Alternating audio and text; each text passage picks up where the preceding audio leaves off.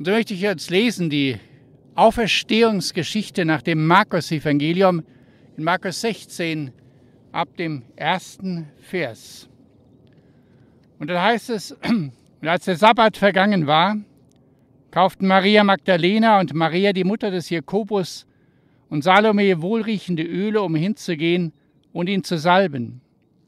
Und sie kamen zum Grab am ersten Tag der Woche sehr früh, als die Sonne aufging. Und sie sprachen untereinander, wer wälzt uns den Stein von des Grabes Tür? Und sie sahen hin und wurden gewahr, dass der Stein weggewälzt war, denn er war sehr groß. Und sie gingen hinein in das Grab und sahen einen Jüngling zur rechten Hand sitzen, der hatte ein langes Gewand an, ein weißes Gewand, und sie entsetzten sich. Er aber sprach, Entsetzt euch nicht, ihr sucht Jesus von Nazareth, den Gekreuzigten. Er ist auferstanden, er ist nicht hier. Siehe da die Stätte, wo sie ihn hinlegten. Geht aber hin und sagt seinen Jüngern und Petrus, dass er vor euch hingeht nach Galiläa. Da werdet ihr ihn sehen, wie er euch gesagt hat. Und sie gingen hinaus und flohen von dem Grab, denn Zittern und Entsetzen hatten sie ergriffen. Und sie sagten niemand etwas, denn sie fürchteten sich sehr.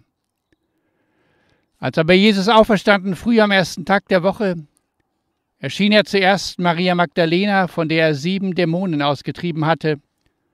Und sie ging hin und verkündete es denen, die mit ihm gewesen waren, die da Leid trugen und weinten.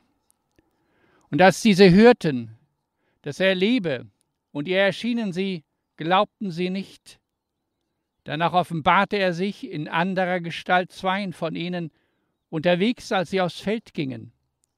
Und die gingen auch hin und verkündeten es denen. Und auch denen glaubten sie nicht.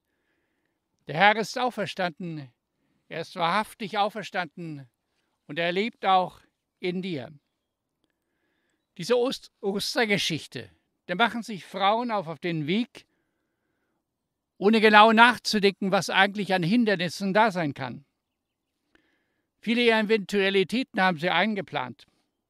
Salböl mitnehmen, Jesus noch einmal salben, letzte Ehre erweisen, heute würde man sagen, nochmal Blumen zum Grab bringen, nochmal nachdenken über das, was er gewesen ist. Den Weg haben sie gefunden, denn sie hatten gesehen, wie Josef von Arimathea Jesus in das Grab gebracht hat.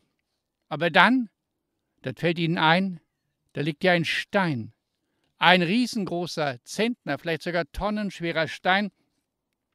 Wie können wir dahin in dieses Grab, in die Grabhöhle? Wer willst uns den Stein von des Grabes Tür? Mich faszinieren diese Frauen. Maria und Salome. Und sie stehen vor dem Problem mit dem Stein. Können sie umkehren, zurückgehen, aufgeben? Nein, sie bleiben dran. Und heute gibt es ja auch diese Steine, diese Steine, die den Weg versperren zu Jesus, dem Auferstandenen. Da gibt es diese verschiedenen Steine, die uns im Weg liegen. Der intellektuelle Stein. Was nicht sein kann, darf nicht sein. Wahrscheinlich ist der Leichnam gestohlen. Vielleicht ist er in Indien wieder auferstanden. Wer weiß, wer weiß. Aber Jesus war gekreuzigt. Er war mausetot, es kam Blut und Wasser aus seiner Seitenwunde, als ein Speer hineinstach. Er wurde gesehen von den Jüngern. Er wurde später in Galiläa gesehen von mehr als 500 Menschen auf einmal.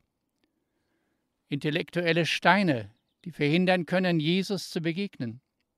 Dann kann es dieser Stein sein der Religion, möchte ich Ihnen sagen. Die Faszination vielleicht von einer Lehre der Reinkarnation dass ich sage, ich kann immer mal wieder neu anfangen in diesem Leben, was gescheitert ist, wieder von vorne anfangen. Neuer Beruf, neuer Start, neue Erziehung. Aber du wirst genauso weiterleben wie bisher, denn dein Charakter ist ja der gleiche.